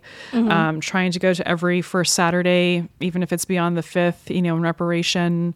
Um, and that's kind of it. I mean, I know Mark said he had a an idea for a soul go bag he wanted to talk about, so I'd, I'd love to hear more of that. But that's what I've been doing, and I guess also just wanted to say that I feel for everybody who's had to deal with family ruptures over the vaccine. I'm right there with you. It's it's you know we just have to offer it up and do what's best for for our immediate families and and and just pray. Amen. Well said. Super nerd. I was checking in with my handler, I mean, my friend who's from Israel, uh, about the question of the vaccine rates over there, and he said among the ultra orthodox, they it's a lower rate, but even they're getting vaccinated, and most of the most of the rabbis are saying you can't even come to the synagogue if you don't get the jab. So, the ultra orthodox yeah. Jews are notorious for just bucking the system and throwing one of the five fingers at authority and saying our religious observances trumps everything, but not in this case, which is quite No, interesting. That's interesting indeed. Interesting indeed. Well, sir, I'm we're coming up on two hours. I think we should wrap her up. I think so too. The email address for the podcast where you can send feedback, comments, suggestions, good news items, which, you know, they're getting short in supply. The email address is podcast at barnhardt.biz. And as you heard, we have uh, audio clips now. If you want to send in a voicemail, which we might include in, on a future uh, podcast, the number is 302 MIT NERD. That's 302 648 6373, or just check the show notes. I'll have more information on that. Anne expresses her profound gratitude to her benefactors. At least one Mass every single day is offered for the benefactors, plus one traditional Catholic Requiem Mass for everybody who died the previous week. Um, pray for the priests. Um, I inadvertently sent fake news yesterday to the Signal group that uh, one of the SSPX priests that I knew growing up had died. No, he didn't die. He had a massive heart attack, and there's a question of whether or not uh, he has brain uh, brain damage. Um, he went through a very risky surgery after that, but apparently, as of right now, last I heard, he's still alive. Um, but pray for these priests if they're not falling due to age. In this case, that this particular priest was getting up there in years, quite a ways. Um, it- or some of them are dying from COVID. Uh, one of the SSPX priests um, just recently, I can never remember how to pronounce his name. It starts with a B. He just died from COVID uh, recently. Um, and it's not just the SSPX, the fraternity and uh, the Institute of Christ the King and, and the other Ecclesia Dei groups. We're going to talk about them in the next podcast. They've got a very different kind of bullseye on their back, and some of them are, are dealing with, with COVID as well. Um, oh, speaking of which, Canon for Jelly. Um, he has. Oh yeah, He's He- awake. he he's is- talking. He is awake. He can't talk because he's still on the he's still on event. But he is he is awake. He communicates. Yeah, he is. It, it's an absolute miracle. It's an absolute miracle. He's awake, communicating. And the last um, news I heard was that the doctors now want to start trying to wean him off of the. Um, lung ECMO bypass, and they're going to try to start get trying to get his lungs to see if they can't reboot. And I mean, guys, the fact that Canon Fragile is alive at all, much less up up communicating, like I said, he can't talk because he's he's intubated, but totally communicating. I mean, we're we're already into miracle territory right there. So, I mean, if if the Holy Ghost is at work here and he's he's seen fit to to do the miracle of getting Canon Fragile to this point. Um, you know, it's it's go big or go home. Why, why shouldn't we be asking for the mir- the miraculous healing of Canon Fragile's lungs? Which I mean, this would be Nurse Claire. You can testify, and Doctor Beat too. I'm sure for a man to be on ECMO on on lung bypass for months. It's been months that this man has been on lung bypass. If he could get back to where those lungs, his lungs function again, that I think that would be a full-blown miracle, don't you? Yes, absolutely. Yes. The fact that he's Yep. mentating, the fact that he's mentating, yeah, big time. Yeah. Yeah, I mean, it's- typically, it's- most people that I see go on ECMO for, you know, an emergency situation, mm-hmm. it's mm-hmm. not pretty, even in the short. Yeah. term, let alone long term. Yep. And he's been on it for months, which is basically unprecedented. And wow, it's it is absolutely amazing. So keep praying for Canon Fragile. And apparently, the hospital that he's in, um, the patron saints of the hospital are Saints Cosmas and Damien, who are the twin. They they were twins, and they were both physicians. And their most famous, um, their most famous miracle is that they um, a man lost his leg, he had a gangrenous leg, and somehow Saints Cosmas Damien, assisted by angels, were able to transplant the leg of an Ethiopian who had died onto this onto this guy who lost his gangrenous leg which i mean you know we're talking in, in like the the second century or something like that. So obviously something that was not technologically possible at that time well it's not technologically possible now. You can't you can't transplant one person's leg onto another person. What am i talking about? It's not technologically possible now but it that's their most famous miracle. And they had several. So the hospital that canon fragile is in is um, i don't know if it's consecrated to Cosmas and damien or uh, how, how- what the exact terminology would be but th- they are the patrons of the hospital so they're at work on they're at work on this too so keep praying yes Well, I think he was shipped from Africa back over to Italy, which is where the institute head house Yes. is. And the I would think that even though Italy it has lost its identity as a Catholic country, they didn't tear down every single building and build back better. They still ha- are using all the old hospitals, which presumably were consecrated to saints. Uh, and I Oh, yeah. think. And I think I'm not sure, but up in e- either it's still this way or it was until very very recently that there was a mandate that there had to be a crucifix on every floor of every hospital.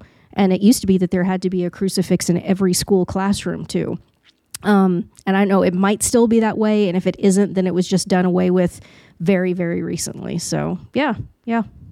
I want to say in the 80s that I, I had heard in in at, at um, in school that that mandate had been done away with, but people still maintain some of it out of tradition. But I don't know. Maybe someday, if they if we ever get past all this, I'll get a chance to go over there and, and take a look. Um, we'll see. I don't know. I'd, I'd kind of like to just stay here.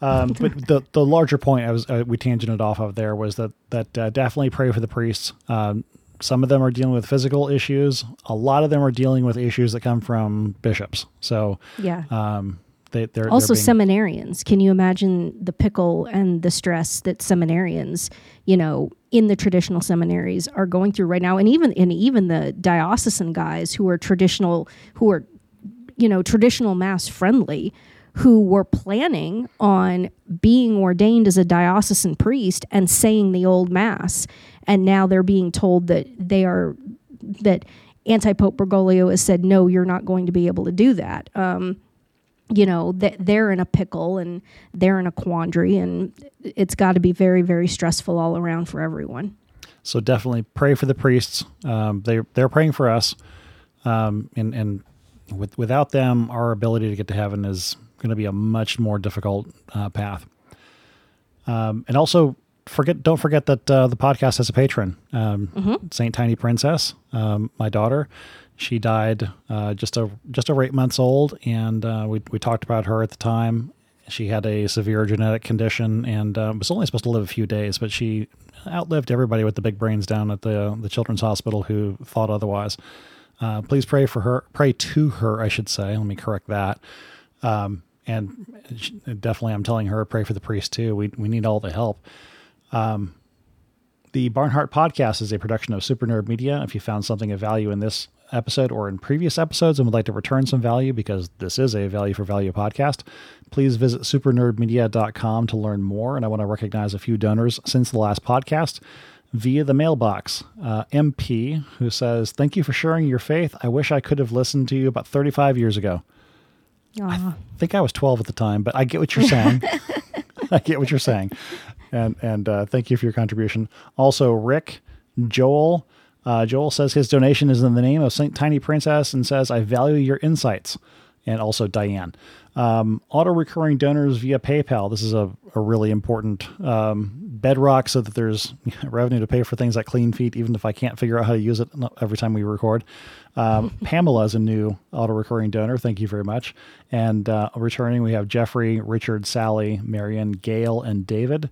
And then we have a few one t- one time donors via PayPal, an anonymous donor uh, again, and Laura and Michael, and then somebody who says, as per usual, please no no mention of my name.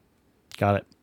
uh, it. No Bitcoin and nothing via any other means, which means we're down to Matthew seventeen twenty. Matthew 17, 20, pray without ceasing, fast twice a week if you can. Fourfold intention that Bergoglio be publicly recognized and removed as anti pope and the whole anti papacy be nullified. That Pope Benedict Ratzinger be publicly recognized as having been the one and only living pope since April of 2005. And by the way, fun fact, he is now the oldest pope ever. He passed Leo 13th. He is now the oldest pontiff ever. Um, so that he be publicly recognized as having been the one and only living pope since April 2005, that Bergoglio repent, revert to Catholicism, die in a state of grace in the fullness of time, not rooting for anybody's death here, and that he and that Bergoglio someday somehow achieve the beatific vision, and that likewise Pope Benedict Ratzinger repent of anything he might need to repent of, um, and that he die in the state of grace in the fullness of time, and someday achieve the beatific vision. Nothing less will do. Our Lady of Copacabana, pray for us. Amen. And on behalf of Nurse Clara, Vanessa, and Dr. Beep, I am Super Nerd. And I'm man. Thanks, guys. God bless.